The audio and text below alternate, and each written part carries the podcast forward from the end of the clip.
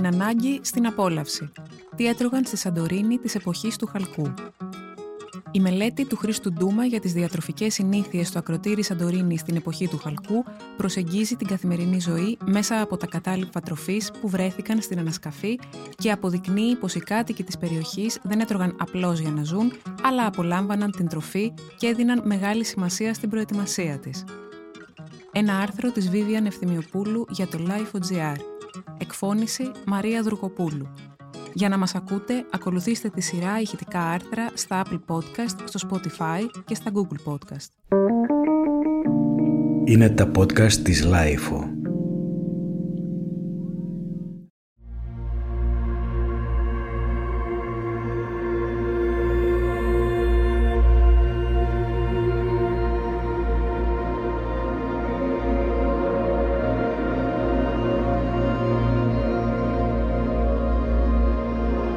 Συμβαίνει κάτι παράδοξο με τις αρχαίες πόλεις.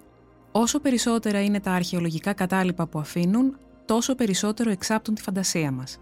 Αυτό το αίσθημα επιτείνεται με τις πόλεις που καταστράφηκαν από ηφαιστειακή έκρηξη, δημιουργώντας τις συνθήκες διατήρησης μοναδικών αρχαιολογικών ευρημάτων, σαν κάποιος να πάτησε το πώς, επιθυμώντας να απαθανατήσει μια συγκεκριμένη στιγμή στον χρόνο, αφήνοντάς την στους επόμενους κτήμα Εσαΐ, όπως έλεγε και ο Θουκυδίδης, μιλώντας για το ιστορικό παρελθόν της εποχής του.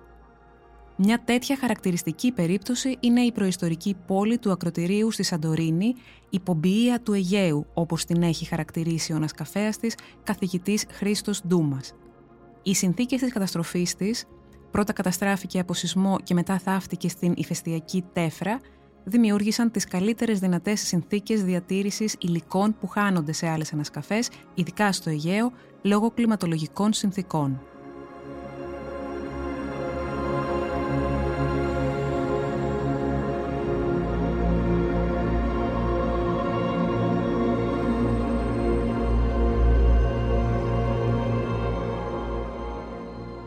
Πολυόροφα κτίρια, δρόμοι, εντυπωσιακότατες τοιχογραφίε, φαντεζία εγγύα, κατάστηκτα από διακοσμητικά θέματα που δίνουν μια μοναδική αίσθηση εξωτισμού, έπιπλα αλλά και δομές, όπως το αποχετευτικό σύστημα της πόλης, έχουν δώσει ένα πλήθος πληροφοριών για την καθημερινή ζωή σε μια σημαντική πόλη του Αιγαίου στο τέλος της εποχής του Χαλκού. Μια νέα μελέτη, ωστόσο, που δημοσιεύτηκε με την υποστήριξη του Δήμου Θήρας και φέρει την υπογραφή του Χρήστου Ντούμα, προσεγγίζει την καθημερινή ζωή στο ακροτήρι μέσα από τα κατάλοιπα τροφής που βρέθηκαν στην ανασκαφή. Μέχρι σήμερα, οι περισσότερες πληροφορίες που έχουμε για τη γαστρονομία στο Αιγαίο προέρχονται από τις κατά πολύ μεταγενέστερες πηγές της ύστερης αρχαιότητας, παραδείγματος χάρη τους διπνοσοφιστέ του Αθήνεου και από τις υποθέσεις των αρχαιολόγων για τη χρήση των αγκίων που βρέθηκαν στις ανασκαφές. Η μελέτη του Χρήστου Ντούμα με τίτλο «Από την ανάγκη στην απόλαυση, οι διατροφικές συνήθειες του ακροτήρι της εποχής του Χαλκού» είναι κάτι εντελώς διαφορετικό. Αρχαιολογικά κατάλοιπα είναι οι ίδιες οι τροφές που κατανάλωναν οι κάτοικοι του ακροτηρίου. Σπόροι κάθε είδους, καρποί, οστά ζώων και ψαριών και ρήθρες για την παραγωγή μελιού και ειδική πίθη για τη φύλαξη και τη μεταφορά του κρασιού μας αφηγούνται την ακριβέστερη μέχρι σήμερα ιστορία για την καθημερινή ζωή στο αρχαίο Αιγαίο. Οι ανασκαφές ακροτηρίου θύρας βρίσκονται υπό την αιγίδα της Εναθήνες Αρχαιολογικής Εταιρείας. Από αυτήν τη μελέτη που μας παραχωρήθηκε ταυτόχρονα με τη δημοσίευσή της, αντλούμε όλα τα στοιχεία που θα παρουσιάσουμε παρακάτω. Η μαγειρική και η γαστρονομία, το σύνολο δηλαδή των αντιλήψεων και των πρακτικών για την κατανάλωση της τροφής, είναι παιδιά της ανάγκης. Γεννήθηκαν στους τόπους εκείνους όπου το νερό ήταν λιγοστό και τα προϊόντα συλλέγονταν από τη φύση σε μικρές ποσότητες και με δυσκολία, Όποτε οι άνθρωποι, για να καλύψουν τις βασικές ανάγκες επιβίωσής τους, έπρεπε να επινοήσουν πολλούς και διαφορετικούς τρόπους να τα διατηρήσουν και να τα καταναλώσουν. Η βασική αυτή αρχή που ίσχυε κατεξοχήν για το προϊστορικό Αιγαίο, όπως αναφέρει και ο Χρήστος Ντούμας στην εισαγωγή της μελέτης, δεν σταμάτησε ποτέ να είναι μια πραγματικότητα για τη χώρα μας μέχρι και τη δεκαετία του 1950 και μας τη θύμιζε διαρκώς η ερευνήτρια της ελληνικής γαστρονομίας Εύη Βουτσινά στα βιβλία της όταν αναφερόταν στις νοικοκυρές που ανέστησαν οικογένειες με μια κατσαρόλα, ένα κολοκυθάκι, τρία σέσκουλα, δύο πατάτες και ένα κρεμμύδι, όπως έλεγε χαρακτηριστικά. Παιδί της ανάγκης η μαγειρική λοιπόν, αλλά στην περίπτωση του ακροτηρίου, λίγο πριν από την έκρηξη του ηφαιστείου της Σαντορίνης, είχε αφήσει πίσω το στάδιο της επιβίωσης και είχε περάσει στο στάδιο της απόλαυσης και της πολυτέλειας ως καθημερινής συνθήκης με τον τρόπο που μόνο η τροφή μπορεί να δημιουργήσει.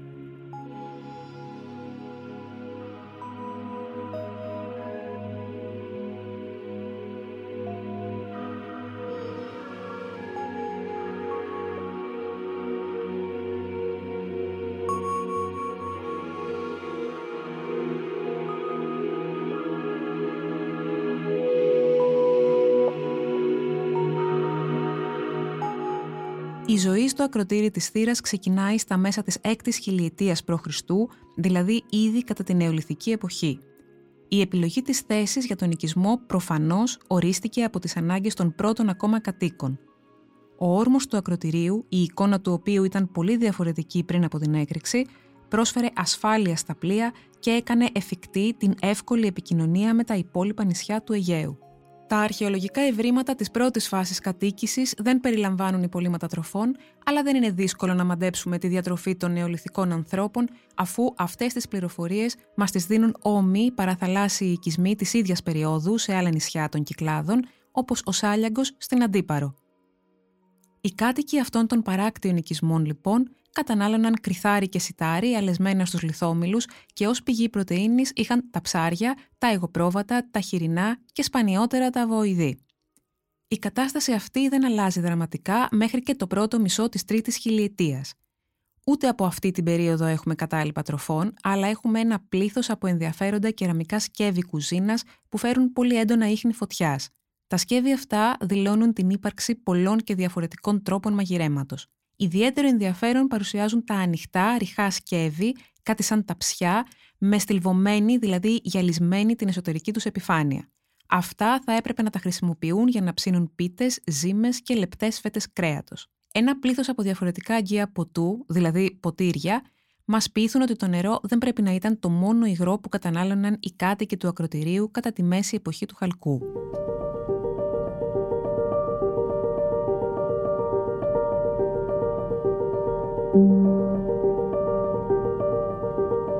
Σε αυτό το σημείο κάνουμε μια στάση για ένα σημαντικό γεγονός, την εισαγωγή στη Σαντορίνη των προϊόντων της αμπέλου και της ροδιάς.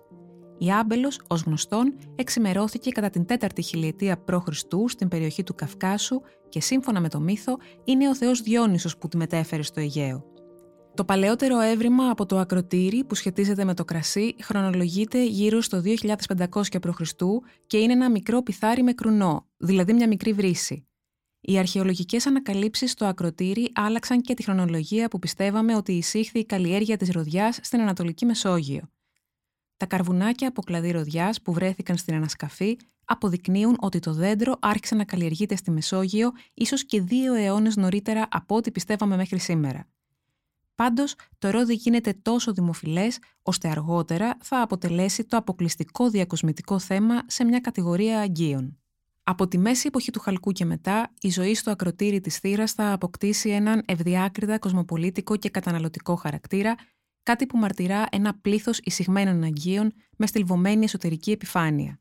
Τα κύπελα παρουσιάζουν επίσης μεγάλη ποικιλία σε σχήματα και διακόσμηση και είναι βέβαιο ότι και κάποια από αυτά θα ήταν εισηγμένα αφού οι ίδιοι οι κάτοικοι του ακροτηρίου είχαν αναπτύξει εμπορικές σχέσεις με όλο τον Αιγαιακό κόσμο.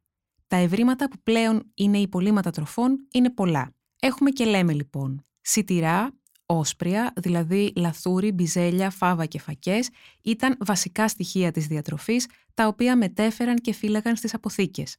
Με τα λίθινα εργαλεία που έχουν βρεθεί, γινόταν η επεξεργασία των τροφών αυτών σε ένα δεύτερο στάδιο και εντός των σπιτιών. Τα σιτηρά αποθηκεύονταν σε μεγάλες ποσότητες, ενώ τα όσπρια παρασκευάζονταν σε μικρότερες ποσότητες ανά ημέρα, δείχνοντας την ποικιλία που υπήρχε σε αυτά. Σίκα καταναλώνονταν αρκετά και από καρπούς μπορούμε να μιλήσουμε με βεβαιότητα για τα αμύγδαλα, γιατί βρέθηκαν αποτυπώματά τους σε δοχεία όπου ήταν φυλαγμένα. Σημαντική ήταν και η καλλιέργεια της ελιάς, όπως επιβεβαιώνουν οι πρόσφατες ανακαλύψεις κορμών και φύλων του δέντρου, εγκλωβισμένων σε ελαφρόπετρα στις παρυφές της καλτέρας. Η ύπαρξη θρηματισμένων ελαιοπυρήνων και όχι ολόκληρων των κουκουτσιών μας οδηγεί στο συμπέρασμα ότι οι ελιές χρησιμοποιούνταν κυρίως για την παραγωγή λαδιού. Το λίθινο λιοτρίβι που βρέθηκε σε αρχαίο ορυχείο της Σαντορίνης δηλώνει παραγωγή λαδιού σε αξιοσημείωτη κλίμακα. Στην εικόνα ανεπτυγμένου εμπορίου λαδιού συντείνει και το πλήθος των λεγόμενων ψευδόστομων αμφορέων που είχαν σχεδιαστεί ακριβώς για τη μεταφορά λαδιού. Στο ακροτήρι, οι ψευδόστομοι αυτοί αμφορείς αντιπροσωπεύουν τα δύο τρίτα του συνόλου τέτοιων αγκίων στο Αιγαίο, ενώ η έκταση του εξαγωγικού εμπορίου λαδιού επιβεβαιώνεται από αναφορά του σε μία από τις δύο πινακίδες της γραμμικής Α που βρέθηκαν εκεί. Εκτός από τους καρπούς υπάρχει πλήθος δεδομένων για κατανάλωση ζώων και ειδικά εγωπροβάτων, χοιρινών αλλά και πολλών ψαριών και θαλασσινών. Μάλιστα, στα αγκία υπάρχουν διατηρημένα ψάρια σε δύο μορφές – παστά, χωρίς το κόκαλο και ολόκληρα, με τα κόκαλά τους πιθανότατα στην άλμη, ίσως για να δημιουργήσουν τη διάσημη σάλτσα που στην ύστερη αρχαιότητα γνωρίζουμε από τις πηγές ως γάρο και πολλοί μελετητές αρέσκονται να ταυτίζουν με τη σάλτσα από σόγια που είναι βασικό χαρακτηριστικό της ασιατικής κουζίνας. Όπως αναφέρει χαρακτηριστικά ο Χρήστος Ντούμας, αν και ο τρόπος αυτός διατήρησης ψαριών δεν αναφέρεται στις γραπτές πηγές, η έβρεση πάστα στο ακροτήρι μας βάζει στη σκέψη ότι οι απαρχές του πιθανώς ανάγονται στην εποχή του χαλκού.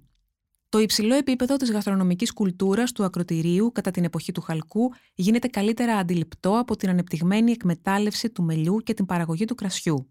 Η μελισσοκομική είναι βέβαια πολύ παλιά ενασχόληση που ανάγεται στην νεολιθική εποχή, όμως στην ανασκαφή του ακροτηρίου χάρη στις σύγχρονες τεχνικές, ανοιχνεύτηκαν ίχνη κεριού από μέλισσες σε μεγάλα πυθάρια. Το κερί είχε χρησιμοποιηθεί ως μονοτικό και η ποσότητα που απαιτείται για να καλύψει ένα μεγάλο πυθάρι δηλώνει την ύπαρξη οργανωμένης μελισσοκομείας. Κάποια κυλινδρικά πυθάρια με διάτερτο πυθμένα πάνω από τη βάση του και φυτική διακόσμηση έχουν ταυτιστεί με κυψέλες μελισσών. Η παραγωγή κρασιού αποτελούσε σημαντικό κλάδο της οικονομίας στην τελευταία φάση της ζωής στο ακροτήρι έχουν βρεθεί κουκούτσια και γίγαρτα σταφυλιών καθώς και λινός, δηλαδή πατητήρι και κάδο συλλογής μούστου. Ανάλογες εγκαταστάσεις έχουν βρεθεί και στην Κρήτη. Η πρωτοτυπία της Σαντορίνης, ωστόσο, όπως επισημαίνει ο ανασκαφέας της, βρίσκεται στο ότι εκεί βρέθηκε ένα κοφίνι γεμάτο ασβέστη μέσα στον λινό. Οι ανασκαφείς σκέφτηκαν ότι ο ασβέστης μπορεί να λειτουργούσε ως ένα είδος φίλτρου για τον καθαρισμό του μούστου έχει βρεθεί ακόμα ένα πλήθος αγκίων με έναν μικρό κρουνό στη βάση τους, τα οποία προορίζονταν για τη φύλαξη του ίνου, ενώ πολλά άλλα αγκία χρησιμεύαν για τη μεταφορά και το εμπόριο του κρασιού. Συνταγές μαγειρικής δεν έχουν διασωθεί βέβαια, όμως μια σειρά από εξειδικευμένα αγκία αλλά και πύληνες κατασκευές για το ψήσιμο κρέατος δηλώνει ότι η μαγειρική στην τελευταία φάση του ακροτηρίου θα ήταν αρκετά εξειδικευμένη και περίπλοκη και θα περιλάμβανε αρκετές διαφορετικές τεχνικές. Ιδιαίτερο ενδιαφέρον παρουσιάζει το ζήτημα του πόσιμου νερού. Το εντυπωσιακό αποχετευτικό σύστημα προποθέτει αρκετές ποσότητες. Αυτό το νερό πιθανώς να το κάλυπτε η θάλασσα ή οι ποσότητες υφάλμηρου νερού που υπήρχαν στα πηγάδια της περιοχής. Η συλλογή βρόχινου νερού από τις στέγες των σπιτιών στις στέρνε, όπως συνέβαινε μέχρι πρόσφατα σε αρκετά νησιά του Αιγαίου, θα μπορούσε να εξασφαλίζει κάποιες ποσότητες πόσιμου νερού, όμως κάτι τέτοιο δεν έχει ακόμα τεκμηριωθεί ανασκαφικά. Ωστόσο, μια λεπτομέρεια σκηνή σε τοιχογραφία και ένα αποσπασματικό έβριμα, ένα κομμάτι σωλήνα ίδρυυση, αφήνουν ανοιχτό το ενδεχόμενο οι κάτοικοι της εποχής του Χαλκού να είχαν κατασκευάσει ένα σύστημα ίδρυυση με υδραγωγείο και δίκτυο διανομής που θα ξεκινούσε από τις πηγές του γειτονικού προφήτη Ηλία. Ο καθηγητής Χρήστος Ντούμας κάνει μία ακόμα τολμηρή σκέψη.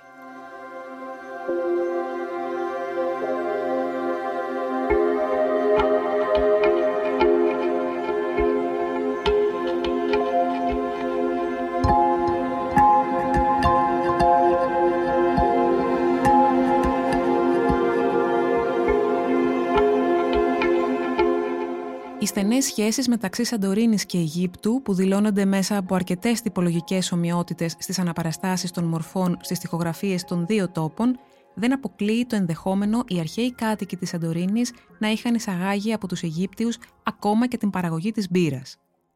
Σε κάθε περίπτωση, οι έρευνες στο ακροτήρι της θύρας συνεχίζονται. Ένα πρόγραμμα για την ανάλυση και μελέτη των υπολοιμάτων τροφών στους πυθμένες των Αγίων αναμένεται να δώσει νέες πληροφορίες για τις διατροφικές συνήθειες των κατοίκων του προϊστορικού Αιγαίου. Όλα όμως τα στοιχεία δείχνουν μια κοινωνία ανοιχτή, κοσμοπολίτικη, που είχε καταφέρει να μετατρέψει την καθημερινή ανάγκη για επιβίωση σε απόλαυση. Η καθημερινή ζωή στο ακροτήρι της θύρας στην εποχή του Χαλκού θα ήταν τόσο πολύχρωμη όσο και οι τοιχογραφίες που σώζονται μέχρι τις μέρες μας. Ήταν ένα άρθρο της Vivian Ευθυμιοπούλου για το Life.gr. Τα podcast της LIFO ανανεώνονται καθημερινά και τα ακούτε μέσα από το Life.gr ή τις εφαρμογές της Apple, του Spotify ή της Google. Κάντε subscribe πατώντας πάνω στα αντίστοιχα εικονίδια για να μην χάνετε κανένα επεισόδιο. Ηχοληψία, επεξεργασία και επιμέλεια, φέδωνας χτενάς και μερόπικοκίνη. Ήταν μια παραγωγή της LIFO. Είναι τα podcast της LIFO.